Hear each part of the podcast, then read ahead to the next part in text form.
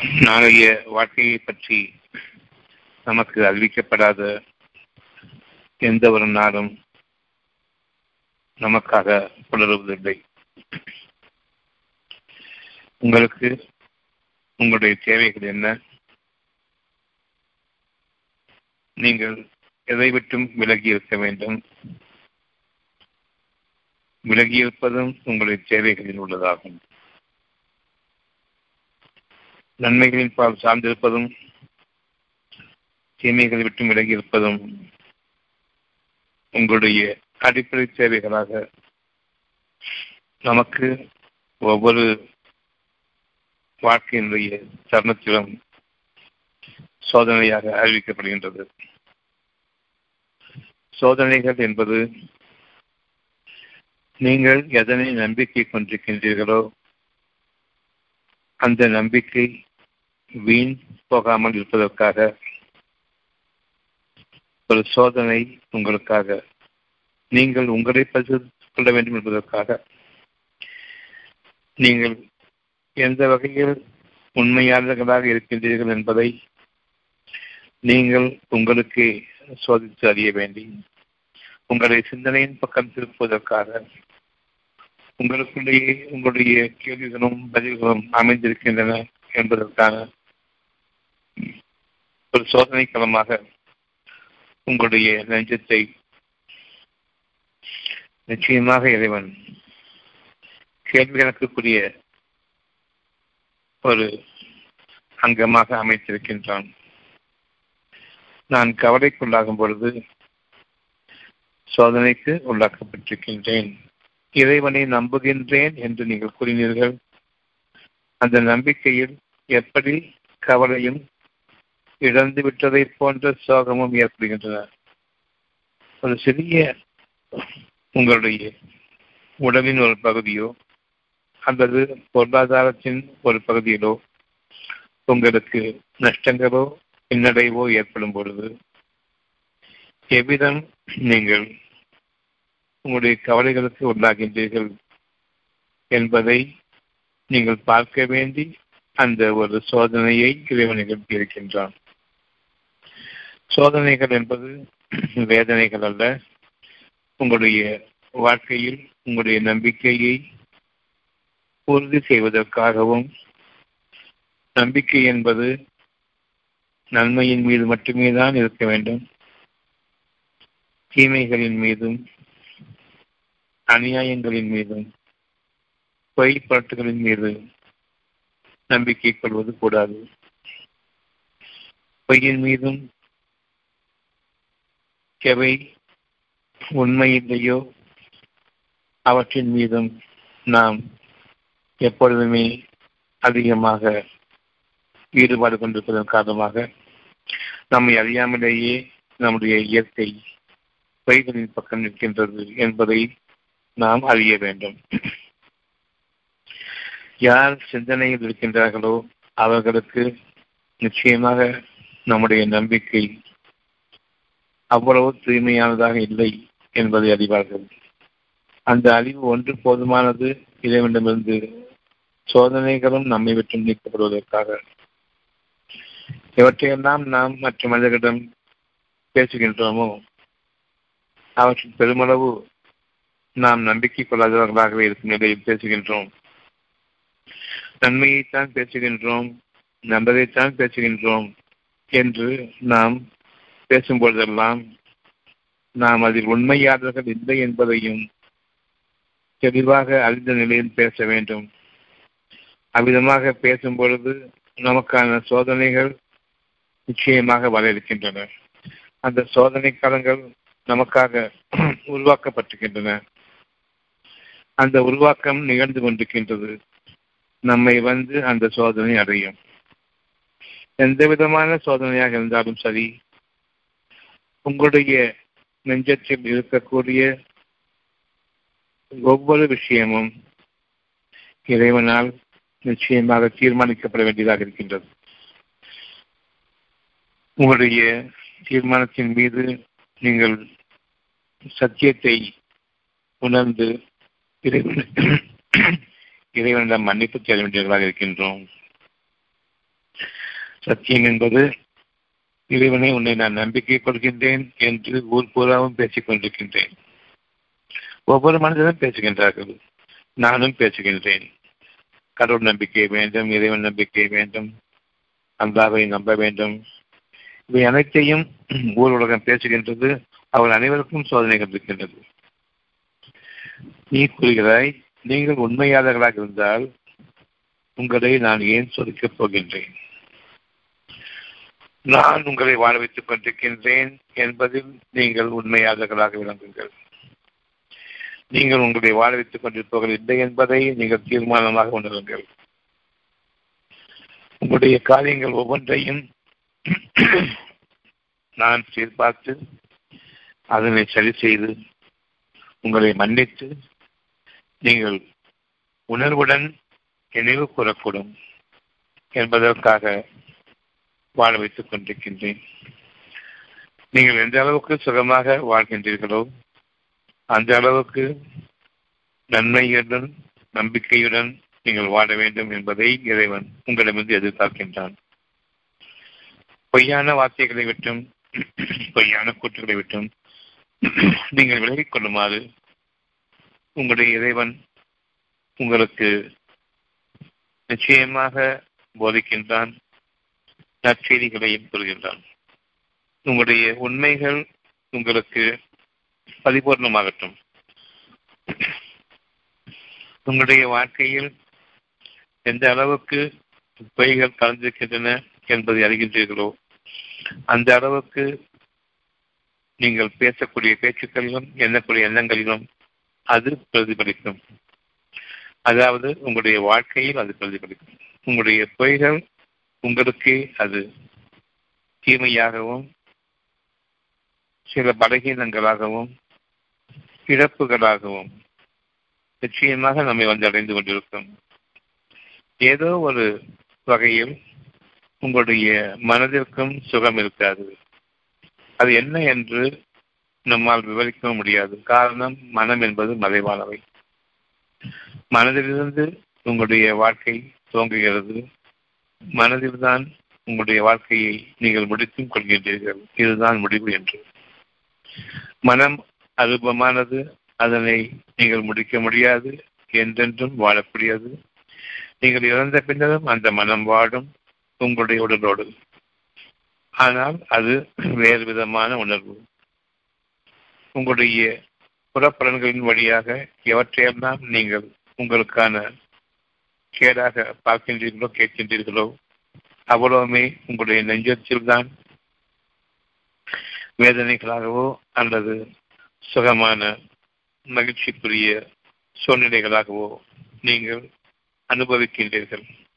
உங்களுடைய மனதில்தான் உங்களுடைய வாழ்க்கை ஆரம்பமும் எதிர்பார்ப்பும் முடிவும் அதன் சுகமும் அல்லது அதன் காரணமாக ஏற்படக்கூடிய மனதின் கஷ்டங்களும் மனதின் துயரங்களும் இழந்துவிட்டவை குறித்து நீங்கள் படக்கூடிய துன்பங்கள் இழப்பு ஏற்பட்டுடுமோ என்று நீங்கள் அஞ்சக்கூடிய அந்த பயம் இவை அனைத்துமே உங்களுக்கு நல்ல வாழ்க்கையை அறிவிக்கக்கூடிய பயபக்தியின் அடையாளமாக இருக்கும். என்னுடைய இன்றைய நாளின் சோதனைகளை நான் பார்க்க வேண்டும்.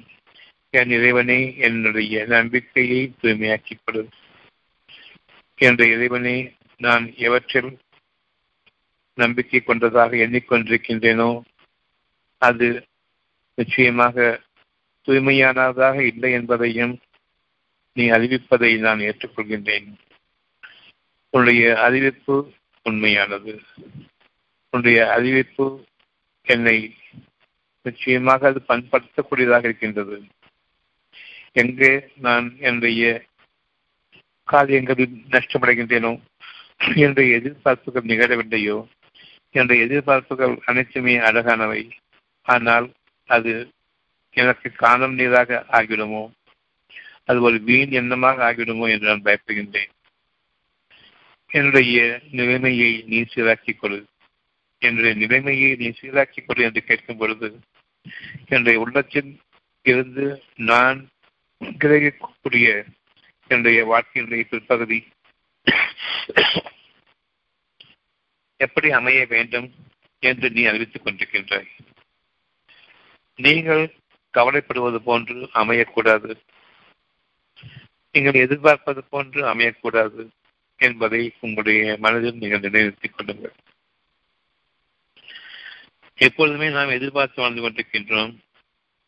என்னுடைய குண நலன்களோடும் குணக்கேடுகளோடும் சேர்த்து நான் ஒரு விஷயத்தை எதிர்பார்க்கின்றேன் முடிவு செய்கின்றேன் என்பதை அறியுங்கள். நல்லெண்ணம் உடையவர்கள் இன்று என்னை வாழ வைத்துக் கொண்டிருப்பவன் நாளையும் என்னை வாழ வைப்பான்.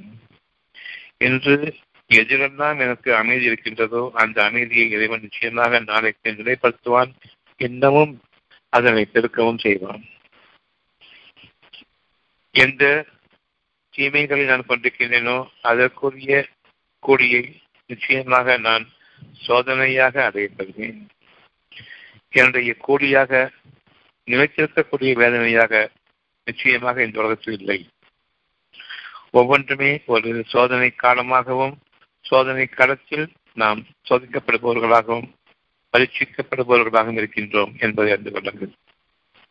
இந்த உலக வாழ்க்கை ஒரு சொற்பமான சோதனை காலம் நன்மையும் சரி தீமையும் சரி இங்கு நிரந்தரமானதல்ல. காரணம் நன்மையும் தீமைகள் இருக்கின்றன. என்னுடைய குணங்களின் அடிப்படையில் தான் அந்த தீமைகள் ஒட்டி கொண்டிருக்கின்றன.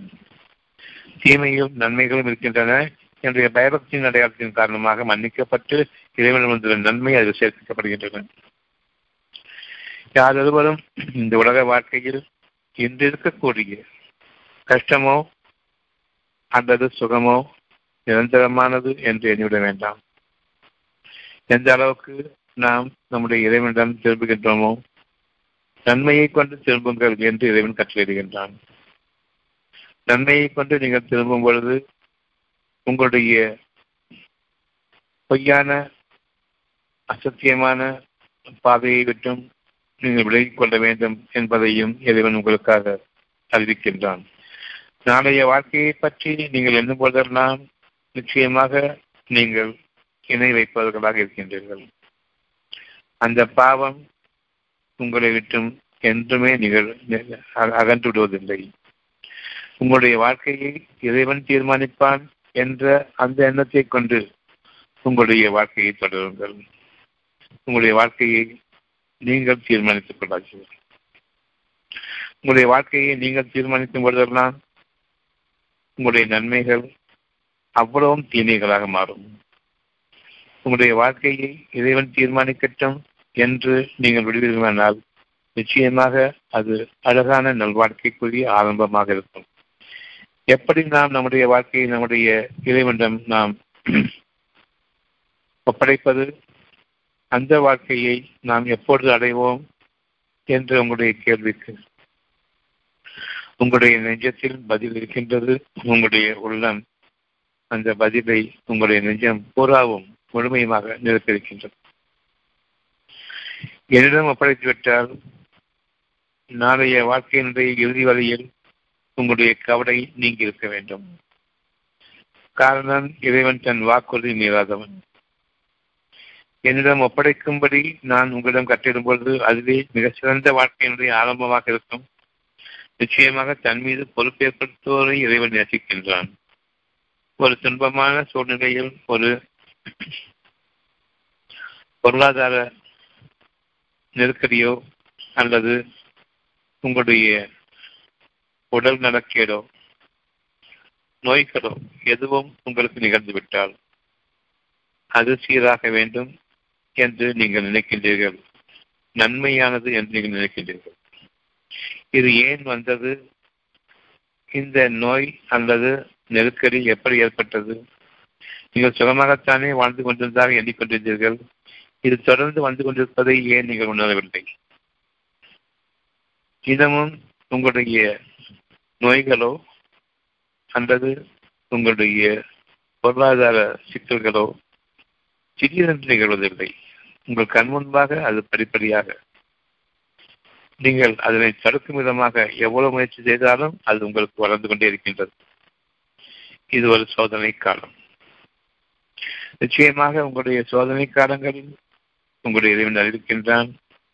உங்களுடைய தேவை இந்த சோதனைகளிலிருந்து நீங்கள் மீற வேண்டும். பொருள்களின் அடிப்படையில் இருக்கக்கூடிய சோதனைகளிலிருந்து நீங்கள் மீற வேண்டும் என்று எண்ணுகின்றீர்களே தவிர அந்த பொருள்களுக்கு நீங்கள் சம்பாதிக்கின்றீர்கள் அந்த பொருள்களை நீங்கள் பயன்படுத்துகின்றீர்கள் அந்த பொருள்களை நீங்கள் அனுபவிக்கின்றீர்கள். அந்த அனுபவம் சுகமாகத்தான் இருக்கின்றது. அவ்வாறு இருக்கும் பொழுது எப்படி அது மாறுகிறது? அந்த சுகத்தில் ஒரு தீமையும் இருக்கிறது என்பதை நீங்கள் ஏன் அனுமானிக்கவில்லை?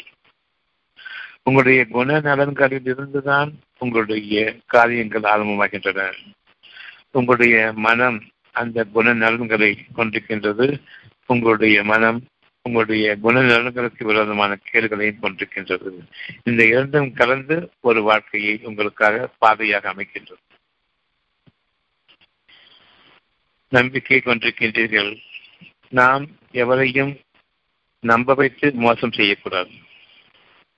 என்னுடைய நம்பிக்கை முழுமையாக இல்லை என்பதை ஒவ்வொருவரும் தனக்குத்தானே சோதித்து பார்க்கவில்லையா? அவ்வாறு இருக்கும் பொழுது எப்படி நீங்கள் மற்ற மனிதர்களிடம் நான் நம்பிக்கை கொண்டவன் என்பதை போன்று நீங்கள் வருகின்றீர்கள். எப்படி உங்களுடைய பயபக்தியின் அடையாளத்தை தெய்வ பக்தி அடையாளத்தை வெளியில் காட்டக்கூடியவர்களாக அங்கு அடையாளங்களுடன் ஒவ்வொரு சமுதாயமும் நீங்கள் வெளியே வருகின்றீர்கள் என்பதை கவனித்தீர்களா மற்ற மனிதர்கள் இவர் பயபக்தியாக தெய்வ பக்தியுடையவர் என்று எண்ணிக்கொள்ளும் பொருட்டு நாம் பேசக்கூடிய பேச்சுக்களில் மிகுதியாகவே நாம் சத்தியத்தை பேசுகின்றோம். உறுதிப்பட பேசுகின்றோம். நம்மிடம் அந்த உறுதி இல்லை என்பதை நாம் தெளிவாக அறிந்திருந்தோம். பிற மனிதர்களிடத்தே தனக்கு ஒரு பெருமை வேண்டும். பிற மனிதர்களிடத்தே தனக்கு ஒரு பெரிய மனிதன் என்ற அந்த அந்தஸ்து வேண்டும் என்று நாம் விரும்பிக் கொண்டிருக்கின்றோம். நிச்சயமாக அனைத்து புகழும் இறைவன் ஒருவனுக்கு மட்டுமே என்று கூறிய பின்னர் நாம் அசுத்தம் தீண்டப்பட்டவர்கள்தான் என்பதை அறிவதற்கு நமக்கு என்ன தடை இருக்கிறது? அந்த பயபக்தியுடனும் அந்த பணிவுடனும் நாம் மனிதனிடையே வாழும் காலமெல்லாம் நம்முடைய சோதனை கடன் நமக்கு லேசாக்கப்படுகின்றது. லேசான அந்த கேள்வி கணக்கு நாட்களில் நாம் பெருமளவு துன்பத்திற்குள்ளாக மாட்டோம். அந்த துன்பம் நம்முடைய பணிவாக மாற்றப்பட்டுவிடும். நற்குணமாக மாற்றப்பட்டுவிடும். நற்குணங்கள் எந்த அளவுக்கு நமக்கு மிகைக்கிறதோ அந்த அளவுக்கு நம் வாழ்க்கை முழுமையிலும் நமக்காக அமைக்கப்பட்டிருக்கக்கூடிய இந்த பரீட்சைக்கு உரிய இந்த வாழ்க்கை நமக்கு லேசாக்கப்படும். ஒவ்வொரு மூச்சின் இறுதியிலும் நம்முடைய கேள்வி கணக்கு நமக்காக தீர்மானிக்கப்படும். கணக்கின் கூடி நமக்காக உறுதிப்படுத்தப்படும். அந்த உறுதிப்படுத்தப்படக்கூடிய கணக்கின் கூடி நம்முடைய மனதில் இருக்கக்கூடிய சுகம் அதாவது அமைதியின் தன்மையை பொறுத்திருக்கின்றது. எந்த அளவுக்கு நான் மனம் கழிப்படைகின்றேனோ என் மனம் எந்த அளவுக்கு சுகமாக இருக்கின்றதோ அந்த அளவுக்கு எனக்கு சோதனை களம் உண்டு. எவ்வளவு சுகத்தை நான் அனுபவிக்கின்றேனோ அந்த அளவுக்கு பயபக்தியும் கூடவே இருக்க வேண்டும். எப்பொழுது இது என்னை விட்டு நீக்கப்படுமோ என் இறைவனை நான் அடைந்திருக்கக்கூடிய ஒரு சுகத்தை எனக்கு நீ அதிகப்படுத்திக் கொடு என்ற எண்ணம் நமக்கு நம்முடைய இருதயத்தில் எந்த நேரமும் அமைந்திருக்க வேண்டும் என்பதையும் நாம் உறுதியாக நம்முடைய மனதில் கொள்வோம். இந்த எண்ணமானது நான் நன்றியோடு இருக்கின்றேன். நான் இறைவனுக்கு அந்த அளவுக்கு உண்மையாக இல்லையே என்று எண்ணும் பொழுது நான் நன்றியோடு இருக்கின்றேன். அந்த எண்ணம் இல்லாமல் நான் ஒரு சுகத்தை அனுபவிக்கும் போது அதனுடைய கேடுகளை நிச்சயமாக நான் அனுபவிக்க இருக்கின்றேன் தெளிவாக அறிவார்கள் இறைவனுக்கு நான் நம்பிக்கை துரோகம் செய்யக்கூடாது. நீங்கள் இறை நம்பிக்கையோடு பேசும் பொழுது நிச்சயமாக மனிதர்கள் உங்களை நம்புவார்கள். நீங்கள் கடவுள் சத்தியமாக என்று மற்ற மனிதர்களிடம் வாக்குறுதி கொடுக்கும் பொழுது உங்களை நம்புவார்கள். இறைவன் பெயரை கொண்டு நீங்கள் செய்யக்கூடிய சத்தியங்களை நிச்சயமாக மனிதர்கள் ஏற்பார்கள் ஓரளவுக்கு நம்பிக்கையும் கொள்வார். ஆனால் உங்களுடைய உள்ளத்தில் இறைவன் யார் என்பதும் தெரியாது அவன் எங்கிருக்கின்றான் என்பதும் தெரியாது. உங்களோடு இருக்கின்றான் என்பதை நீங்கள் அறிவதில்லை. அவன் எங்கோ மசூதியிலோ சர்ச்சிலோ கோயிலோ இருக்கின்றான் என்று எண்ணுவீர்களை தவிர உங்களுடன் அவன் இருக்கின்றான் அவனுடைய பார்வை உங்களை அடைகின்றது. இறைவன் சத்தியமாக என்று கூறும் பொழுது அவன் உங்களுடன் இருக்கின்றான்.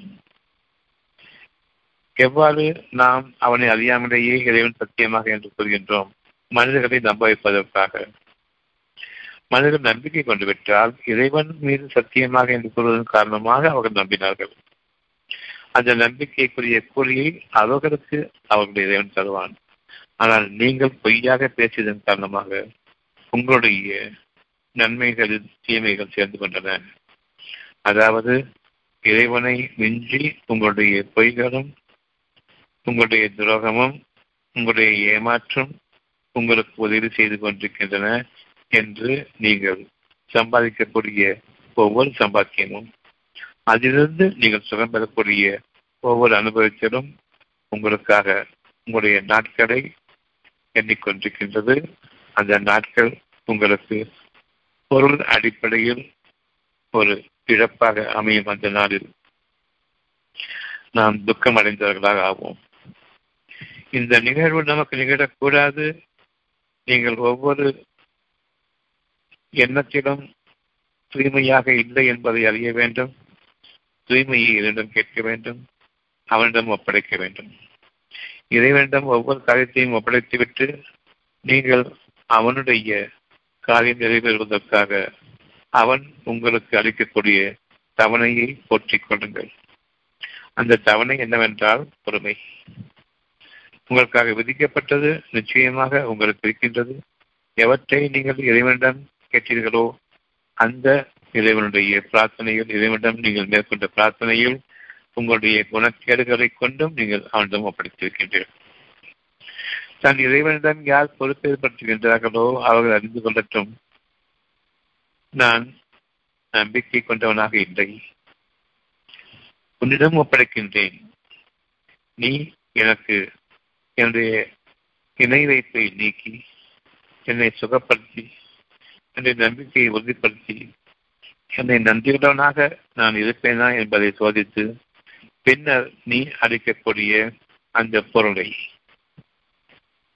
எனக்கு நீ அளிப்பாயாக நான் உன்னிடம் ஒப்படைத்த அந்த ஒன்றை நீ தூய்மைப்படுத்தி அதை சீர்படுத்தி அதை உண்மையாக்கி அழகாக்கி என்றென்றும் எனக்கு உபயோகப்படக்கூடிய ஒரு சுகமான வாழ்க்கை பாதையாக சுகமான வாழ்க்கையினுடைய தேவையாக நிறைவேற்றப்பட்டுவிட்ட தேவையாக கணக்கில்லாத அந்த நன்மைகளை நான் கிடைக்கப்பெற்றுள்ளேன் என்ற அந்த அறிவிப்புடன் எனக்கு நீ அருளும் விதமாக உன்னிடம் ஒப்படைக்கின்றேன். உன்னையே பொறுப்பேற்படுத்துகின்றேன். பிரார்த்தனை என்பது அதுதான். எனக்கு ஒரு சுகவீனம் நீங்கி எனக்கு சுகம் வேண்டும் என்று நான் என்ற இறைவனிடம் திரும்பும் பொழுது அந்த சுகம் என்பது உங்களுடைய குணக்கேடுகள் சீர்படுத்தப்பட வேண்டும் என்பதை இறைவன் அறிகின்றான். நாமோ எனக்கு அனுமதிப்பதற்காக வேண்டும் என்று விரும்புகின்றேன். உங்களுக்கு ஏற்கனவே அது கொடுக்கப்பட்டது. அனுபவித்தீர்கள் தவறை விட்டுவிட்டு என்ன காரணம் என்று தேடிக்கொண்டிருக்கிறீர்கள்? அந்த காரணத்தை குணக்கேடாக இறைவன் அறிவிக்கின்றான். அந்த குணக்கேடுகளிலிருந்து நீங்கள் விளங்கும் பொருட்டு அவனுடைய உதவியை நாடி இருக்கின்றீர்கள் என்பதுதான் உங்களுடைய பிரார்த்தனைக்கான பொருள். என்னுடைய பிரார்த்தனையில் நான் இருக்கும் பொழுது என்ற இறைவனிடம் நான் தெரிந்திருக்கின்றேன். என் குணக்கேடுகளை விட்டும் நீ என்னை பாதுகாத்து என்னை அசுத்தங்களிலிருந்தும் நீக்கி என்னை தூய்மையாக்கி எனக்கு நீ நான் உன்னிடம் கேட்டிருக்கக்கூடிய அந்த சுகத்தை நிரந்தரமான இன்னும் விளைச்சல்களில் அந்த நிரந்தரம் அதிகமாகக்கூடிய அந்த பாங்கினையும் பொறுத்து. சுகத்தை இன்னும் இறைவனுடைய நன்றி உணர்வுடன் நான் அனுபவிக்க வேண்டும். அதை பிறருக்கு கொடுப்பதன் காரணமாகத்தான் அனுபவிக்க முடியுமே தவிர உங்களுக்குள்ளேயே நீங்கள் வைத்துக் கொண்டு அனுபவிப்பது என்பது முடியாத காரியம். நிறைய அனுபவிக்க வேண்டும் என்றால் நீங்கள் நிறைய செலவு செய்ய வேண்டும். இறைவன் கொடுத்ததிலிருந்து அவ்வாறெனில் நீங்கள் நிரப்பமாக கொடுக்கப்பட்டிருக்க வேண்டும். எந்த காலத்திலும் இதில் குறைவு ஏற்பட்டு விடாது. இறைவன் நம்மை கைவிட்டுள்ள மாட்டான் என்ற அந்த நம்பிக்கை தான் உங்களுடைய சேமிப்பாக அந்த நம்பிக்கையின் உறுதி உங்களுடைய மனதின் தூய்மையை கொண்டிருக்கின்றது. எந்த அளவுக்கு இணை வைப்பு இல்லையோ அந்த தூய்மை. பொருள்களை சார்ந்து வாழும்பொழுது நான் இணை வைத்திருக்கின்றேன். சுகத்தில் நான் வாழும்பொழுது நான் இணை வைத்த நிலையில் அந்த சுகத்தை அனுபவித்துக் கொண்டிருக்கின்றேன். ஏனெனில் அந்த சுகத்துடன் பயபக்தியும் கலந்திருக்க வேண்டும். சாதாரணமாக நீங்கள் செலவு செய்யும் பொழுது என்னுடைய இருப்பு குறைகிறதே. என்னுடைய பேலன்ஸ் குறைஞ்சிக்கிட்டு வருது அப்படிங்கிற பயம் உங்களுக்கு இருக்கும். அதை நிறைவு செய்யக்கூடிய அந்த உங்களுடைய அறிவு கூர்மை செயலாற்றும் தன்மை பற்றாது. நீங்கள் சம்பாதிக்கக்கூடிய அந்த சம்பாத்தியத்தில் அதை அதிகரிக்கக்கூடிய வழிகள் உங்களுக்கு தெரியவில்லை. ஆனாலும் சம்பாதித்து வைத்து விட்டேன் இப்பொழுது செலவு செய்கின்றேன். சம்பாதிக்கும் பொழுது நான் சம்பாதிக்கின்றேன் என்ற உணர்வு வரக்கூடாது. அவ்வாறு சம்பாதிக்கும் பொழுது அந்த உணர்வு இல்லை என்றால் எவ்வளவு சம்பாதித்திருக்கின்றேன் என்ற அந்த ஒரு கணக்கு வழக்கை நாம் பார்க்க மாட்டோம். எவ்வளவு செலவு செய்திருக்கின்றேன் என்ற கணக்கு வழக்கை நாம் பார்க்க மாட்டோம். நாம் கணக்கு வழக்கை பார்த்து வரவை பற்றி கணக்கு வைத்திருப்பதும் செலவை பற்றி கணக்கு நான் மேற்கொண்டிருப்பதும் நான் உறுதியாக என்னுடைய இடத்தின் பக்கம் நான் சென்று கொண்டிருக்கின்றேன். உங்களுடைய தீமைகள் நிச்சயமாக இருக்கின்றன. அந்த தீமைகளில் உங்களுடைய செலவில் உங்களுடைய தீமைகள் உங்களுக்கு வந்து சேரும். அதனுடைய உங்களுக்கு சுகமும் இருக்கின்றது. இறைவனை நம்பிய சுகமும் பின்னர் தன்னை இறைவனாக்கி கொண்டு வாழக்கூடிய அந்த பலவீனமும் உங்களுக்கு இருக்கின்றது. இறைவனிடம் நீங்கள் நன்மையை கேட்கின்றீர்கள். உங்களுக்கு ஏராளமான பொருள்களை கொடுக்கின்றான். அந்த சுகம் இருக்கின்றது. பொருள் கிடைக்கப்பட்ட பின்னர் நீங்கள் அதை எண்ணுகின்றீர்கள். உங்களுடைய தகுதி நாளைக்கு வாழ்வதற்கு உங்களுக்கு எவ்வளவு தகுதி இருக்கிறது என்பதை உங்களுடைய செல்வத்தின் கணக்கிலிருந்து நீங்கள் உங்களை நீங்கள் நிலைப்படுத்திக் கொள்கின்றீர்கள். தீர்மானிக்கின்றீர்கள். நான் தீர்மானித்துக் கொண்ட இந்த ஒரு விஷயம் இறைவனை மற்றும் நம்மை விளக்கி வைக்கின்றது. என்னுடைய பொருள்கள் எனக்கு இருக்கின்றன. போதுமானதாக அது என்னை வாழ வைத்துக் கொண்டிருக்கும். இப்போதைக்கு கவலை இல்லை. இப்பொழுதுதான் நாம் சோதனைக்குள்ளாக்கப்படுகின்றோம். இப்போதைக்கு கவலை இல்லை என்ற அந்த ஒரு எண்ணம் நாளைக்கு நிச்சயமாக கவலை இருக்கிறது உங்களுக்கான சூழ்நிலை இருக்கிறது என்பதை அறிவிக்கவில்லையா? அல்லது அறிவித்த போதிலும் அதை பற்றி நீங்கள் அலட்சியமாக இருக்கின்றீர்களா? பயமும் இல்லாமல் ஆகிவிட்டதா? அந்த நேரம் வரும் வரையில் நீங்கள் தெளிவாக தெரிந்திருந்தும் இப்போதைக்கு கவலை இல்லை என்று தெளிவாக தெரிந்திருந்தும் அது எந்த நாள் என்பதை நீங்கள் சமீபமாகவே தான் பார்க்கின்றீர்கள். அவ்வாறு தெரிந்திருந்தும் எப்படி நாம் கவலையற்றிருக்கின்றோம்? அந்த காலமும் நெருங்கிக் கொண்டிருக்கின்றது. உங்களுக்காக விதிக்கப்பட்ட நேரம் நெருங்கிவிட்டது. இப்பொழுது பயன் ஏற்படுகின்றது. இப்பொழுது நீங்கள் இறைவன் பக்கம் திரும்புகின்றீர்கள். நிச்சயமாக இறைவனிடம் திரும்பும் பொழுது உங்களை நீக்கிக் கொண்டு திரும்புகின்றீர்கள். உங்களுடைய இணை வைப்பு நீங்கி இருக்கின்றது. அதன் காரணமாக மீண்டும் உங்களுடைய இருப்பு அதிகமாகின்றது.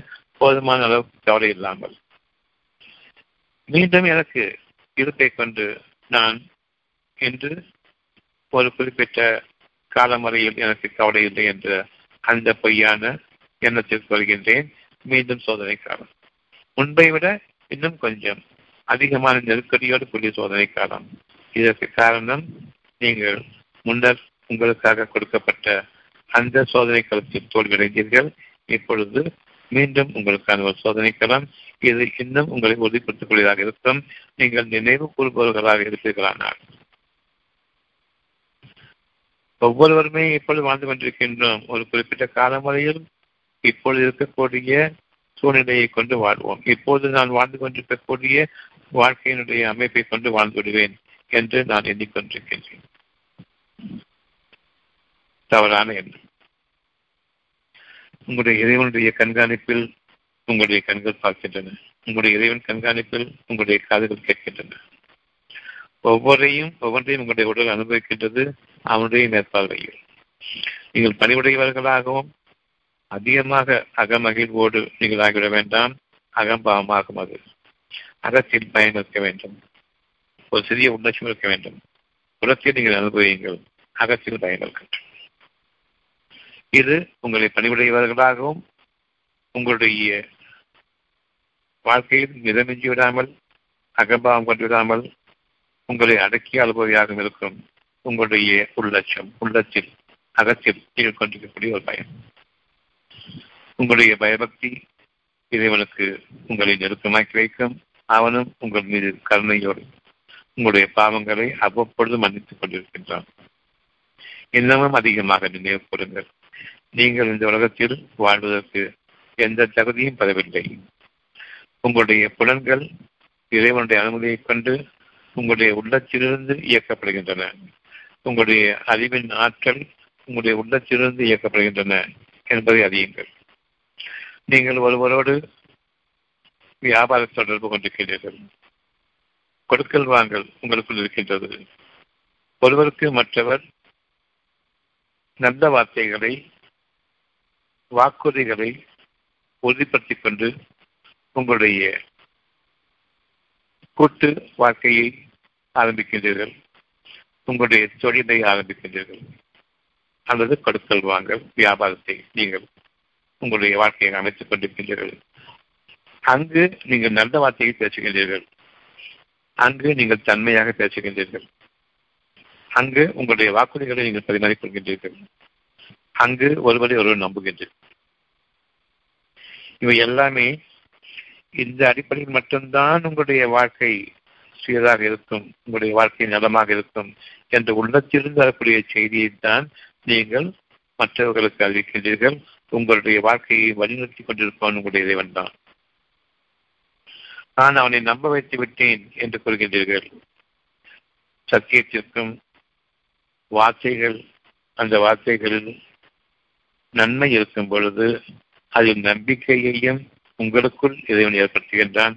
அதன் காரணமாக நீங்கள் வாழ்கின்றீர்கள். ஆனாலும் நான் என்னுடைய பேச்சு சாமர்த்தியத்தின் காரணமாக நான் இன்று சம்பாத்தியது சம்பாத்தியம் மேற்கொண்டது. இதுதான் என்று கூறும் பொழுது இறைவன் அங்கு விளங்குகின்றான். உண்மை இல்லை நான் பொய்யை கொண்டு சம்பாதித்தேன் என்று நிச்சயமாக அவனுக்கு தெரிந்திருந்தும் இது என்னுடைய சாமர்த்தியம் புத்தியுள்ளவன் பிழைத்துக் கொள்வான். கெட்டிக்காரன் பிழைத்துக் கொள்வான் என்ற அடிப்படையை கொண்டு தங்களை மெச்சிக்கொண்டு தங்களுடைய சம்பாத்தியத்தை அதிகரித்த நிலையில் அவர்கள் வாழ்கின்றார்கள். அங்கு இறைவன் விலகிவிட்டான். இனி அவர்கள் சம்பாதிக்கக்கூடிய சம்பாத்தியத்திலிருந்து அவர் அனுபவிக்கக்கூடிய ஒவ்வொன்றிலும் அவர்களுக்கு துன்பங்கள் உண்டு. அது அவர்களுடைய குணக்கேடுகளிலிருந்து ஆரம்பமாகும். எப்படி உங்களுக்குள் இருக்கக்கூடிய ஒரு வியாபார தொடர்பு வெறும் வெறிப்பேச்சு அந்த பேச்சு சாதனை என்று கூறுகின்றீர்களோ அந்த பேச்சை அமைத்தவன் இறைவன். நீங்கள் உண்மையாளர்களாக இல்லை என்று அந்த நேரத்தில் உங்களுக்கு இறைவன் அறிவித்துக் கொண்டிருக்கின்றான். அதனை நாம் புறக்கணித்து அந்த மனசாட்சியத்தை புறக்கணித்து நாம் அந்த வார்த்தைகளை என்னுடைய சாத சாமர்த்தியமாக நான் பேசிக் கொண்டிருக்கின்றேன் சம்பாத்தியத்தை மேற்கொண்டு விட்டேன். அதில் நான் என் கெட்டிக்காரத்தனத்தை புகழ்ந்து கொண்டு மெச்சிக்கொண்டு எனக்கு வாழ தகுதி உண்டு. இந்த புத்திசாலித்தனம் போதும். நான் வாழ்ந்துடுவேன் பழச்சிப்பேன் ரெண்டு வார்த்தைகளை இறைவன் கவனிக்கின்றான். நீங்கள் வாழ்ந்து விடுவீர்கள் எந்த வார்த்தை வருகின்றத அவன் பழிச்சிருப்பான் கெட்டிக்காரன் போ. அப்படின்னு மற்றவர்களும் அவனுடைய பொடித்தனமான வாழ்க்கையை புகழ்கின்றார்களே. அத்தகையோர் கூறுவார்கள் பழிச்சிப்பான் என்று. பிழைப்பு நடத்தி கொண்டிருக்கின்றார்கள் இன்னும் வாழ ஆரம்பிக்கவில்லை. நாம் அனைவருமே இவ்விதமாகத்தான் வாழ்ந்து கொண்டிருக்கின்றோம். பிழைப்பை நடத்தி கொண்டிருக்கின்றோம். இனி இந்த மாதிரியான பிழைப்பு நமக்கு கூடாது. நம்முடைய ஒவ்வொரு சுகத்திலும் இறைவன் அறிவிக்கின்றான் நீங்கள் உண்மையை கொண்டு இதனை சம்பாதிக்கவில்லை. நான் உன் கருணையை கொண்டு உங்களுக்கு சுகத்தை அமைத்திருக்கின்றேன். என்னுடைய கருணையை நீங்கள் உங்களுடைய சாதகத்திற்கு ஆக்கிக் கொள்ளாதீர்கள். உங்களுக்கு நிலையானது என்று ஆக்கிக் கொள்ளாதீர்கள். இது ஒரு சோதனை. நிச்சயமாக உங்கள் வாழ்க்கை முழுமையிலும் சோதனைகள் உண்டு. நீங்கள் நல்ல பேச்சுக்களை பேசுகின்றீர்கள் அதன் காரணமாக வாழ்கின்றீர்கள் அது இறைவனிடமிருந்துள்ள ஒரு கருணையாகும். அவனுக்கு நீங்கள் உண்மையாக இருங்கள். என் விருதைக்கு உண்மை இல்லை ஆனால் அவரை நம்ப வைத்து விட்டேன். அவர் எனக்கு என்னுடைய தொழிலுக்கு உதவியாக இருக்கின்றார். இப்பொழுது எங்களுக்குள் வர்த்தகம் இருக்கின்றது. நான் அதிகமாக சம்பாதிக்க வேண்டும் என்று எண்ணுகின்றேன். இந்த வர்த்தகத்தில் எனக்கு நிறைய லாபம் உண்டு என்று எண்ணுகின்றேன். காரணம் என்னுடைய பேச்சு சாதனையும் அப்படி நான் அதிகமாக லாபத்தினுடைய பகுதியையும் என்னுடைய கூட்டாளிக்கு குறைவாகவும் கொடுக்கின்றேன். பேச்சு சாதுரியம். இது இரண்டுமே பணத்தின் அடிப்படையில். நான் அறுபது பர்சன்ட் போட்டு என்று வியாபாரத்தை ஆரம்பிக்கின்றேன் இன்னொருத்தர் நாற்பது பர்சன்ட் போட்டிருக்காரு. உனக்கு இவ்வளவுதானே? உங்களுக்கான அறுபது பர்சன்ட் கொடுத்ததும் இறைவன் தான் அவர்களுக்கான நாற்பது பர்சன்ட் கொடுத்திருப்பதும் இறைவன் தான் உங்கள் இறைவனையும் இருவரையும் சமமாக இணைப்பதும் அவன் தான் என்னுடைய கூட்டாளி எனக்கு சமமாக இருக்க வேண்டும் என்று எண்ணுவீர்கள். ஆனால் அதில் பணம் கிடைக்கும் பொழுது எனக்கு அதிகமாக லாபம் வேண்டும். காரணம் அவர் பணம் குறைவாக போட்டிருக்கின்றார். நீங்கள் உங்களோடு இணையாக கூட்டு சேர்ந்தீர்களே உங்களுக்கு இணையாக அவர் உங்களுக்கு உதவி செய்வார். அவருக்கு இணையாக நீங்கள் அவருக்கு உதவி செய்வீர்கள் என்று அந்த அடிப்படையில் இருந்தீர்களா? பணம் பார்த்து உங்களுடைய சொல்லி ஆரம்பிச்சீர்கள் நான் தான் உங்களுக்காக உழைக்கின்றேன் என்று ஒருவர் கூறுவார். நான் தான் பணம் உங்களுக்காக கொடுத்தேன். நான் பணம் கொடுப்பேன் என்றால் உங்களுக்கு எப்படி உங்களுடைய உழைப்பை நீங்கள் உங்களுடைய தொழில் காட்ட முடியும்? உங்களுக்கு தொழில் ஏது? என்னுடைய பணம் இல்லாமல் என்றும் கூறுவார்கள். இரண்டு பக்கமும் நியாயம் இருக்கிறதா இல்லையா? அப்படியானால் இருவருக்கும் சமமான பங்கீடு வேண்டும் என்ற அடிப்படையில் தான் நீங்கள் இணைகின்றீர்கள் தவிர உங்களுடைய பொருள்களின் அடிப்படையில் நீங்கள் இணைகின்றீர்களே இது தவறாகும். மனநிலையை கொண்டு உங்களுடைய பாதுகாப்பை நீங்கள் நிலைப்படுத்திக் கொள்ளுங்கள். வாழ்க்கை முழுமையில். உண்மையை கொண்டு வாடுங்கள் உங்களுடைய உண்மைக்கு இதனுடைய கூடி உங்களிடமிருந்துள்ள நிரந்தரமான அந்த குணத்தின் நன்மையும் அழகும் மற்றவர்களுக்கு இன்னும் அதிகமான அவர்களுடைய நம்பிக்கையை பெற்றுக்கள். அவர்களையும் உங்களுடைய குணநலன்கள் பாதிக்கும். அந்த குணநலன்கள் அவர்களுடைய தீமைகளை நீக்கும் விதமாக பாதிக்கும். மற்றவர்களுடைய குணக்கேடுகளை நீக்கும் விதமாக பெரும் அந்த குணக்கேடுகளுக்கு பாதிப்பை ஏற்படுத்தும் நலன்களில் அவர்கள் பெருகுவார்கள். உங்களுக்கிடையே கூட்டு என்று இருக்கும் பொழுது மனதை கொண்டு கூட்டு வைத்துக் கொள்ளுங்கள். உங்களை போன்றவரை தவிர உங்களுடைய கூட்டாளிகளாக ஆக்கிக் கொள்ளாதீர்கள். நீங்கள் எந்த அளவுக்கு உங்களுடைய நன்மையை விரும்புகிறீர்களோ அந்த அளவுக்கு மற்றவருடைய நன்மையை விரும்புங்கள். அப்படிப்பட்டவர்களையே உங்களுடைய கூட்டாளிகள் ஆக்கிக் கொள்ளுங்கள். பெரும்பாலும் உங்களுடைய கூட்டாளிகள் அவ்விதமாக இல்லை. உங்களுடைய கூட்டாளிகள் எப்படி இருக்கின்றார்கள் என்றால் உங்களை போன்று இருக்கின்றார்கள். அதிகமாக லாபம் ஈட்ட வேண்டும். குறைவாக மற்றவர்களுக்கு கொடுக்க வேண்டும். ஆனால் அவர்களிடமிருந்து நாம் சரிசமமான பங்கை உழைப்பாக பெற்றுக்கொள்ள வேண்டும் என்று நீங்கள் விரும்புகின்றீர்கள். உங்களுடைய இறைவன் உங்களை எச்சரிக்கை செய்கின்றார். நம்பிக்கை கொண்டவர்கள். நீங்கள் அத்தியாயம் மூன்று வசனம் நூத்தி பதினெட்டு. நம்பிக்கை கொண்டவர்களை நம்பிக்கை என்பது மனம் சம்பந்தப்பட்டது பணம் சம்பந்தப்பட்டது அல்ல மனத்தை கொண்டு வாழ்வோம் என்பது நம்பிக்கை பொய். குணத்தை கொண்டு வாழ்வோம் என்ற அந்த நம்பிக்கை சரியானது. என்னுடைய குணம் மற்றவர்களை என்னை மதிக்கும்படியான குணமாக நான் அமைத்துக் கொள்ள வேண்டும். என்னை எளிதாக பார்க்கக்கூடிய அளவுக்கு என் குணம் ஆகிவிடக்கூடாது. அப்படிப்பட்ட ஒரு குணம் எனக்கு எந்த நாளிலும் வெளிப்பட்டு விடக்கூடாது என் மனதில் குணக்கேடு இருக்கும் வரையில் அது வெளிப்படும். ஒரு நாள் உண்டு என்பதை நாம் அஞ்சிக் கொள்ள வேண்டும். என்றே அந்த குணக்கேடுகளை இதனிடம் ஒப்படைக்க வேண்டும். தூய்மையாக்கிக் கொள்ள வேண்டும் ஒப்படைக்கும் அதே நேரம் இறைவனிடமிருந்து அமைதி கிடைக்கும். ஏற்றுக்கொள்ளப்பட்டதாக ஆகிவிட்டது.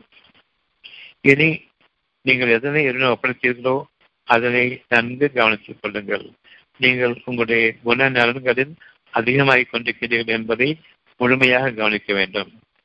இதன் பின்னர் நீங்கள் வாழக்கூடிய வாழ்க்கையில் உங்களுக்கு அதிகமான அளவு உங்களுடைய பொருள் உங்களுக்காக வந்து சேரும். அந்த பொருள்களில் நீங்கள் உரிமை கொண்டாட மாட்டீர்கள். அது நிறைய செலவாக வேண்டும் என்று விரும்புவீர்கள். எவ்வளவு அதிகமாக செலவு செய்கின்றீர்களோ அவ்வளவு சுகம் உங்களுக்கு என்றால் எவ்வளவு அதிகமாக மற்றவர்களுக்கும் செலவு செலவு செய்கின்றீர்களோ அந்த சுகம் பெருகும் உங்களுக்காக. மற்றவர்களுடைய சுகத்தை எப்பொழுது நீங்கள் அழகாக காண்கின்றீர்களோ அப்பொழுது உங்களுடைய சுகம் ஒவ்வொரு பொழுதும் அனுபவிக்கிறீர்களே அது இரட்டிப்பாகும். நீங்க ஒவ்வொரு நாளும் சாப்பிட்றீங்க சாப்பாட்டுக்கு செலவு செய்றீங்க. அந்த செலவு செய்யும் பொழுது உங்களுக்கு ஒரு சுகம் இருக்கிறது. கொஞ்சம் அதிகமாக சமைத்தால் நன்றாக இருக்குமே. வீணாயிருக்குமே வீணாக்கிட்டமே என்ற எண்ணம் வரும். ஆனால் நாம் ஒரு விருந்தை நமக்கு நம்முடைய நண்பர்களுக்காகவும் உறவினர்களுக்காகவும் ஏற்பாடு செய்கின்றோம். அதில் பத்து பேர் இருபது பேர் அதிகமாக வர்றாங்க. அன்னைக்கு செலவு செய்யக்கூடிய அந்த செலவு உங்களுக்கு சுகத்தை அளிக்கும். அவ்வளவு பேரும் சாப்பிட்ட பிறகு அவருடைய முக மலர்ச்சி உங்களுக்கு சுகத்தை அளிக்குமே. அந்த சுகத்தில் என்றென்றும் வாழ வேண்டும். தனக்கு மட்டுமே வாழக்கூடிய சுகம் அது பலவீனம். பிறருடைய சுகத்திலும் தன்னுடைய சுகத்தை அதிகரித்துக் கொள்ள வேண்டும் அதிகரிக்கும் என்ற நன் உண்மையை நம்பிக்கை கொள்ள வேண்டும். அது உங்களுடைய உண்மையான சுகத்தின் ஆரம்பம். அந்த சுகத்தில் அதிகமான அந்த உணர்வு சுகம் கொடுக்கக்கூடிய அந்த உணர்வில் நீங்கள் வாழும் காலமெல்லாம் உங்களுக்கு என்று மட்டும் நீங்கள் வாழக்கூடிய வாழ்க்கையில் சுகத்தை அனுபவித்தீர்களே அந்த பலவீனமான சுகம் எப்பொழுது வேண்டாமானாலும் காணாக்கிவிடும் காணாமலாகிவிடும். பிறகுதான் உங்களுடைய பரீட்சையில் நீங்கள் தோல்வியடைந்து ஒரு நெருக்கடியை நீங்கள் பார்க்கின்றீர்கள். இந்த சுகத்தை அதிகரிக்க வேண்டும் என்றால் மற்றவர்களுக்கும் சேர்த்து அதிகமாக சுகம் செய்யுங்கள். அங்குதான் உங்களுடைய வாழ்க்கையினுடைய சுகம் அமைந்திருக்கின்றது. அதிகரிக்கப்பட்ட சுகம் இந்த அதிகரிப்பு உங்களுடைய இருப்பாக இருக்க வேண்டும். உங்களுடைய பேங்க்ல எவ்வளவு பணம் அதிகமாக இருக்குங்கிறது அந்த இருப்பை காட்டி இருப்பை காட்டிலும் நீங்கள் மற்றவர்களுக்கு செலவு செய்வதன் காரணமாக அதிகப்படியான ஒரு ஒரு திருப்தியையும் மனதினுடைய சுகத்தையும் அளிக்கின்றீர்களே இந்த இருப்பு எந்த காலமும் உங்களுக்கு நன்மதிப்பை பெற்று தரக்கூடிய இந்த குணங்களில் மற்ற சக மனிதர்களுடன் உங்களை வாழ வைக்கும். அந்த வாழ்க்கையை நீங்கள் இழந்துவிட வேண்டாம். சுகத்தை பெருக்கிக் கொள்வதற்கு அதிகமாக செலவு செய்யுங்கள். மற்றவர்களுக்கும் சேர்த்து செலவு செய்யுங்கள். உங்களிடம் இருக்கக்கூடிய உங்களுடைய உதவியாளர்களுக்கு கொஞ்சம் கொஞ்சமாக அதிகரித்துக் கொண்டு வாருங்கள் அவர்களுடைய தேவைகளுக்கு உரியதை நீங்கள் அவர்களுக்கு உங்களுடைய உரிமை அவர்கள் மீது இருக்கின்றது அவர்களுடைய உரிமையை உங்களிடம் கேட்கவும் செய்வார்கள். அந்த கேள்வி மனதை கொண்டு பார்க்க வேண்டுமே தவிர வாய்களில் கேட்கும் அளவுக்கு அவரை விட்டுவிடக்கூடாது. அவருடைய முகத்தை பார்க்கும் பொழுது அதில் பணிவு இருக்கிறது என்றால் அந்த பணிவுக்கு காரணம் அவருடைய தேவைகளில் அவர்களுக்கு கவலை ஏற்பட்டுவிட்டது. அவருடைய பாவலுக்காக நீங்கள் எழுந்த மன்னிப்பு தேடி அவருடைய தேவைகளை குறிப்பறிந்து நிறைவேற்றுங்கள். அவர்களை கேட்கும்படி அவர்களை நீங்கள் இழிவுபடுத்திவிடாதீர்கள். எனக்கு இல்லை என்று கூறக்கூடாது. உங்களிடம் அவர்கள் இருக்கும் பொழுது நம்பிக்கையாளர்களாகிய உங்களிடம் அவர்களுக்கு இருக்கும் பொழுது எங்களுக்கு இல்லையே என்று அவர்கள் உங்களை கேட்கக்கூடாது உங்களுக்கு உங்களுடைய இறைவன் நிரப்பமாக தந்திருப்பதைப் போன்று அவர்களையும் நீங்கள் அழகாக கவனியுங்கள். உங்களுடைய இறைவன் உங்களுடைய செயல்களை நிச்சயமாக கண்காணித்தவனாக இருக்கின்றான். நம்பிக்கை கொண்டவர்கள் அத்தியாயம் மூன்று நூற்றி பதினெட்டு. நீங்கள் உங்களை தவிர உங்களுடைய அந்தரங்க கூட்டாளிகளாக ஆக்கிக் கொள்ளாதீர்கள் நீங்கள் எந்த அளவுக்கு நம்பிக்கை கொண்டிருக்கிறீர்களோ செலவை அதிகமாக செய்வதன் காரணமாக மற்றவர்களுடைய முகத்தில் ஒரு அமைதியை நீங்கள் காண வேண்டும். அவர்கள் உங்களுடன் இருப்பதை எதுவும் கவனிக்கின்றான் இதில் யார் நம்பிக்கையாளர்கள் என்றால் ஒருத்தர் வீட்டில் பெரியவங்க இருந்தாங்கன்னு சொன்னால் மற்றவங்க மனசுக்கு வந்து ஒரு அமைதி கிடைக்கும். காரணம் அவங்களுடைய பிரார்த்தனை நமக்கு நன்மையை பெற்றுத்தரும். அந்த குணத்தின் தூய்மைக்காக இறைவன் கொடுக்கக்கூடிய அந்த மிகப்பெரிய ஆற்றல் அவர்களுடைய பேச்சுக்களிலிருந்தும் அவர்களுடைய பார்வையிலிருந்தும் உள்ளத்திலிருந்து வெளிப்படக்கூடிய அந்த பார்வை நம்பிக்கைக்குரிய அந்த பார்வையில் உங்களுடைய கலக்கங்களும் உங்களுடைய கவலைகளும் நீக்கப்பட்டதாக இருக்கும். இன்னும் அவர்களுடைய அவங்களுடைய வார்த்தைகள் உங்களுக்கு பலிக்கவும் செய்யும். அவர்களுடைய இருப்பு நம்பிக்கையின் இருப்பு மனதினுடைய சுகத்தின் இருப்பு அப்படி மற்றவர்களுடைய நன்மையை விரும்பியதன் காரணமாக. எந்த மனிதரையும் நீங்கள் கருணையுடன் பாருங்கள். எந்த மனிதருக்கும் அதிகமாக நீங்கள் கொடுக்க வேண்டும். அதில் அவர்கள் சுகமாக இறைவனுக்கு திருப்தியுடன் இறைவனை போற்றும் விதமாக வாழ வேண்டும் என்ற அந்த எண்ணத்தை கொண்டு செலவு செய்யுங்கள். நான் செலவு செய்கின்றேன் என்று நீங்கள் செலவு செய்யும் பொழுது அது எவ்வளவுதான் கொடுத்தாலும் சரி உங்களுக்கு நன்மையின் பலன்களை தராது. இறைவனுக்காக செலவு செய்கின்றோம் என்று இருக்கும் பொழுது இந்த பணத்தை கொண்டும் இந்த ஒரு உதவியை கொண்டும் அவர்கள் இறைவனை அதிகமாக நினைவு கொள்ள வேண்டும். இறைவனிடமிருந்துள்ள அந்த அமைதி என்ற பாக்கியத்தை என்றென்றும் அவர்கள் பெற வேண்டும். எப்பொழுதுமே அவர்கள் மனம் சோர்ந்தவர்களாக முகம் சோ சோகமடைந்தவர்களாக காணக்கூடாது.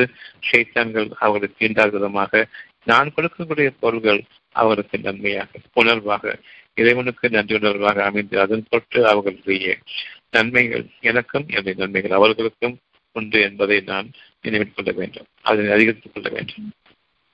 ஆக நீங்கள் உங்களுடைய கூட்டாளிகளை சேர்க்கும் பொழுது பண்புகளை கொண்டு கூட்டாளிகளாக இணையுங்கள். உங்களுடைய இறைவனிடம் நீங்கள் பொறுப்பை பெற்றுவிடுங்கள் உங்களுடைய பணத்தை கொண்டும் நீங்கள் வாழ்ந்த வாழ்க்கையில் அந்த பணத்தில் கேடுகள் இருக்கின்றன. நான் சம்பாதித்தேன் என்ற கேள் இருக்கின்றது. அதன் காரணமாகத்தான் நீ சம்பாதித்தது இவ்வளவுதான் நான் சம்பாதித்தது இவ்வளவு என்னுடைய மூலதனம் பெரிது உன்னுடைய மூலதனம் சின்னது. ஆனால் இறைவனிடம் நீங்கள் மூலதனம் செய்கின்ற தன் மீது பொறுப்பேற்படுத்துவோர் இறைவன் நேசிக்கின்றான். உங்களுக்கு நீங்கள் அதிகமாக பொருளீட்ட வேண்டும் என்று விரும்புகின்றீர்கள். அந்த பொருளில் உண்மை இருக்க வேண்டும். அந்த பொருளீட்டதில் நியாயம் இருக்க வேண்டும். அது இறைவனுடைய அருள். இறைவனிடம் அருளை கேளுங்கள். அவனிடமிருந்து நீங்கள் பொருளை வேண்டக்கூடாது. வேண்டக்கூடாது இறைவனிடத்தில் அருளானது அதில் உண்மையை கொண்டு சம்பாதிப்பீர்கள். உண்மையை கொண்டு சம்பாதித்ததற்கான அடையாளம் கணக்கு வழக்கு கிடையாது. கொடுக்கல் வாங்கலிலும் நான் பொறுமையாளனாக இருப்பேன். மன்னிப்பவனாக இருப்பேன். என்னுடைய வியாபாரத்திலும் நான் உண்மையாக இருப்பேன். பொறுமையை கொண்டு நேர்மையிலும் நான் வாழ்வேன். அவசரப்பட்டு குறுக்கு வழியில் நான் சென்றுவிட மாட்டேன்.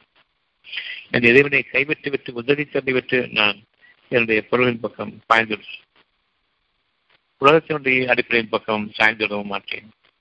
என் இறைவன் என்னை மன்னிப்பவனாக இருக்க வேண்டும். இவ்விதமாக உங்களுடைய கூட்டாளிகள் உள்ளத்தின் தொடர்புடையவர்களாக இருக்க வேண்டுமே தவிர பொருள் அடிப்படையின் தொடர்புடையவர்களாக இருக்கக்கூடாது. இப்பொழுது இருக்கக்கூடிய கூட்டாளிகள் தான் பொருள் அடிப்படையில் ஸ்டேட்டஸ் சேம்பல் பார்த்து பழகக்கூடியவர்களாக இருப்பாங்க.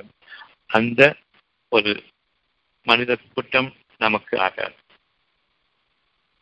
உங்களைப் போன்றே உள்ளத்தின் அடிப்படையை கொண்டு கருணையை கொண்டும் மன்னிப்பை கொண்டும் தாராளத்தை கொண்டும் வாழக்கூடிய அந்த மனிதர்களோடு உங்களுடைய கூட்டு இருக்கட்டும். அங்கு பொருள் அடிப்படை கிடையாது உங்கள் அடிப்படையான வியாபாரம் கிடையாது. ஒருவருக்கொருவர் நன்மையை பரிமாறிக்கொள்ளக்கூடிய அந்த ஒரு பாங்கானது உங்கள் இறை இருவரிடமிருந்தும் இறைவனால் ஏற்றுக்கொள்ளப்பட்டதாக ஆகிறது. என் இறைவனே இதை எனக்கு கொடு என்று கேட்கும் பொழுது நீங்கள் உங்களுடைய நிலைமையை சீராக்கி என்றுமே முடிவுறாத நற்கொடியாக உங்களுடைய இறைவனிடமிருந்து நீங்கள் இறைஞ்சுகின்றீர்கள் என்பதை அறிந்து கொண்டது உங்களுடைய நிலைமை என்பது உங்களுடைய குணங்கள். இருக்கக்கூடிய பொருளின் அடிப்படையை கொண்டு என் நிலைமை தாழ்ந்து விட்டதே என்ற நிகழ்ச்சிகளே அவ்விதமாக அல்ல குறிப்பறிந்து செயல்படுங்கள். அந்த குறிப்பில் உங்களுடைய இறைவனிடமிருந்துள்ள ஒரு கருணை அந்த நினைத்திருக்க வேண்டும். உங்களுடைய ஒவ்வொரு மூச்சும் ஒவ்வொரு காற்றும் ஒவ்வொரு ஒவ்வொரு சுவாசமும் உங்களுடைய இறைவனுடைய பார்வை உங்கள் மீது இருக்கிறது என்பதை உங்களுக்கு நினைவில் தட்டும் அது ஒன்று போதுமானது. என்னுடைய பாவங்களில் நான் சரிபட்டு நினைத்திட மாட்டேன். விழிப்படைந்ததும் இறைவனிடம் பாவனை தேடுவேன் இறைவனிடமே நான் நிவர்த்தியை தேடுவேன் இறைவனிடமே நான் சுகத்தை தேடுவேன் என் குணக்கேடுகள் நன்மையாக அமைய இறைவனிடமே நான் பொறுமையும் தேடுவேன். நிச்சயமாக பொறுமையாளர்கள் இறைவனிடம் தன்னுடைய தேவைகளை ஒப்படைத்ததன் காரணமாகவும் அந்த ஒப்படைத்தல் உண்மையாக இருந்ததன் காரணமாகவும் இப்பொழுது எனக்கு பொறுமை எப்பொழுது தேவை என்று எப்படி எப்படி அமையும் என்றால் என்னுடைய குணக்கேடுகள் சீராக்கப்பட்டு பிறகு நான் என்னுடைய சுகத்தை கிடைக்கப்படுவேன் என்னுடைய குணக்கேடுகள் சீராக வேண்டும் என்ற அந்த எண்ணத்தோடு இருக்கும் பொழுது என்னுடைய மீட்சி மிகவும் விரைவாக இருக்கும். அந்த குணக்கேடுகளை மறந்து நான் இரண்டும் கேட்டுக்கொண்டிருக்கும் வரையில் என்னுடைய எதற்காக ஒரு குறிப்பிட்ட சோதனை கொடுக்கப்பட்டதோ அந்த சோதனை தொடர்ந்து கொண்டே இருக்கும். ஒவ்வொருவருக்கும் இருக்கக்கூடிய சுகவீனமும் பலவீனமும் ஒவ்வொருடம் இருக்கக்கூடிய அந்த உடல் கஷ்டங்களும் பொருளாதார கஷ்டங்களும். அவர்கள் இறைவனிடம் மன்றாடுகின்றேன் மன்றாடுகின்றேன் எனக்கு எதுவுமே கிடைக்கவில்லையே ஏன் என்று கேட்டுக்கொண்டிருக்கின்றார்களே அவர்களுக்கான ஒரே பதில் நீங்கள் பொருளைத்தான் கேட்கின்றீர்கள் உடலைத்தான் கேட்டீர்கள். ஆனால் இறைவனிடம் இருந்துள்ள சோதனையானது உங்களுடைய குணம் சீர்படுத்தப்பட வேண்டும் என்பதற்காக வேண்டித்தான் இதை தவிர உங்களை கஷ்டப்படுத்துவதற்காக அல்ல. உங்களுடைய இறைவனிடம் இப்பொழுது நீங்கள் குணக்கேடுகளிலிருந்து என்னை பாதுகாத்துக் கொள்கிறேனே. அவ்வளவுதான். பொருளாதாரமும் உடலாதாரமும் இரண்டுமே உங்களுக்காக அந்த நிலைப்பாட்டிலிருந்து உங்களுக்கு கொடுக்கப்படுகின்றது. அந்த நிலையிலிருந்து அந்த தருணத்திலிருந்து உங்களுக்கு கொடுக்கப்படுகின்றது. ஒரு சிறு சுகம் கிடைக்கும் பொழுது ஒரு சிறிய அளவில் இந்த குணம் மாறி இருக்கின்றது என் இறைவனே என்று நான் நன்றியோடு அவனிடம் திரும்ப வேண்டும். என்னுடைய குணக்கல்களை நீக்கிவிட இறைவனே என்று நீங்கள் கேளுங்கள். இதற்கு நிகரான பிரார்த்தனை கிடையாது. அவ்விதமாக இல்லாமல் நான் பொருள்களின் உடல்களின் என்னுடைய ஸ்டேட்டஸ் பார்த்து ஒருத்தரோடு ஒருத்தர் நான் சம்பந்தம் வைத்துக் கொள்கின்றேன். அது வியாபார சம்பந்தமாக இருக்கட்டும் அல்லது குடும்பம் சம்பந்தமாக இருக்கட்டும். நிச்சயமாக உங்களுடைய நோய்களை கொண்டு சம்பாத்தியமே உங்களுடைய சம்பந்தம் இருக்காது. நோய்கள் வந்துவிட்டால் எவ்வளவு பெரிய பணக்காரனாக இருந்தாலும் சரி அவன் இழிவடைந்தவனாக இருக்கின்றான். ஒரு குடிசைவாசிக்கு அவன் சமம் அல்ல. மாளிகைகளில் வாழ்ந்திருந்தாலும் சரி நோய் கண்டுவிட்டால் அது குடிசைவாசிக்கு அவன் சமம் அல்ல. எப்படி நாம் தீர்மானிக்கின்றோம் ஸ்டேட்டஸ் சிம்பல் இந்த மாதிரியான சம்பந்தங்களை கொண்டு வாழ்ந்து கொண்டிருக்கின்றீர்கள். இனி எவ்விதம் உங்களுடைய வாழ்க்கை அமையும் என்பதற்கு அத்தியாயம் மூன்று மற்றும் நூத்தி பதினெட்டு. நம்பிக்கை கொண்டவர்களே உங்களை தவிர உங்களின் அந்தரங்க கூட்டாளிகளாக ஆக்கிக் கொள்ளாதீர்கள் யாரொருவருமே தூய்மை இல்லை. அவ்வாறு இருக்கும் பொழுது இறைவனுடைய வாக்கு உங்களை தவிர உங்களுடைய கூட்டாளிகளாக அமைய மாட்டார்கள். இது என் விதி. நீங்கள் மற்றவர்களுடைய குணங்களை பார்ப்பவர்கள் இல்லை. குணம் அறிந்தவன் இறைவன். உங்களுடைய குணக்கேடுகளை உங்களுக்கு பார்க்க முடியாத நிலையில் மற்றவர்களுடைய குணக்கேடுகளை எப்படி பார்க்க முடியும்? நீங்கள் பயபக்தியாளர்களாக இருக்கும் பொழுது நல்ல கூட்டாளிகளை இறைவன் உங்களோடு இணைத்து வைப்பான். பயபக்தியாளர்களாக இல்லாத நிலையில் நீங்கள் தூய்மையானவர்கள் இல்லை. உங்களை போன்றேதான் உங்களுடைய கூட்டாளிகளும் நிச்சயமாக அமைவார். முதல் வாக்கியத்தினுடைய பொருள் இதுதான். நம்பிக்கை கொண்டவர்களே நீங்கள் உண்மையில் நம்பிக்கொண்டவர்களாக இல்லை. நீங்கள் உங்களை தவிர உங்கள் அஞ்சனம் கூட்டணிகளாக ஆக்கிக் கொள்ளாதீர்கள். எவ்வளவுதான் முயற்சி செய்தாலும் சரி உங்களுடைய அந்தரங்கம் எதுவோ அப்படித்தான் நான் சேர்த்து வைப்பேன். உங்களுடைய கூட்டணிகளாக நிச்சயமாக ஒருவருக்கு மற்றவர் மோசம் செய்வீர்கள். ஏனெனில் உங்களுக்கு தீமை செய்வதில் ஒரு சிதும் பதில் செய்ய மாட்டார்கள். இதை நீங்கள் இந்த விதமாக பாருங்கள்.